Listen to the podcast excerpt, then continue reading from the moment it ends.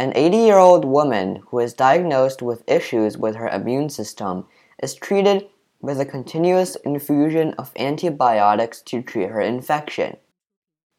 Almost every piece of equipment involved is used once, then thrown away.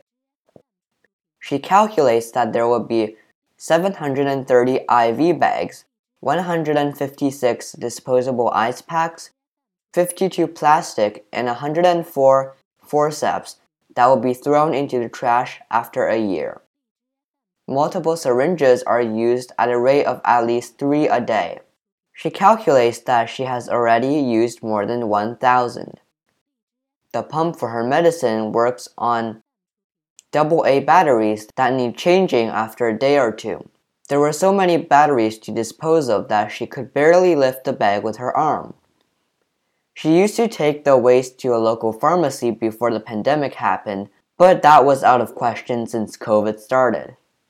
She asked the supplier of the equipment if the company would take away the waste for recycling, with no luck. She called the Ottawa hospital, with no luck.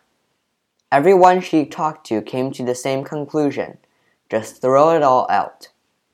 This is a great issue that should be looked at. One patient can produce this amount of waste, and there still isn't a great way to deal with plastic yet. That's all for today. Bye.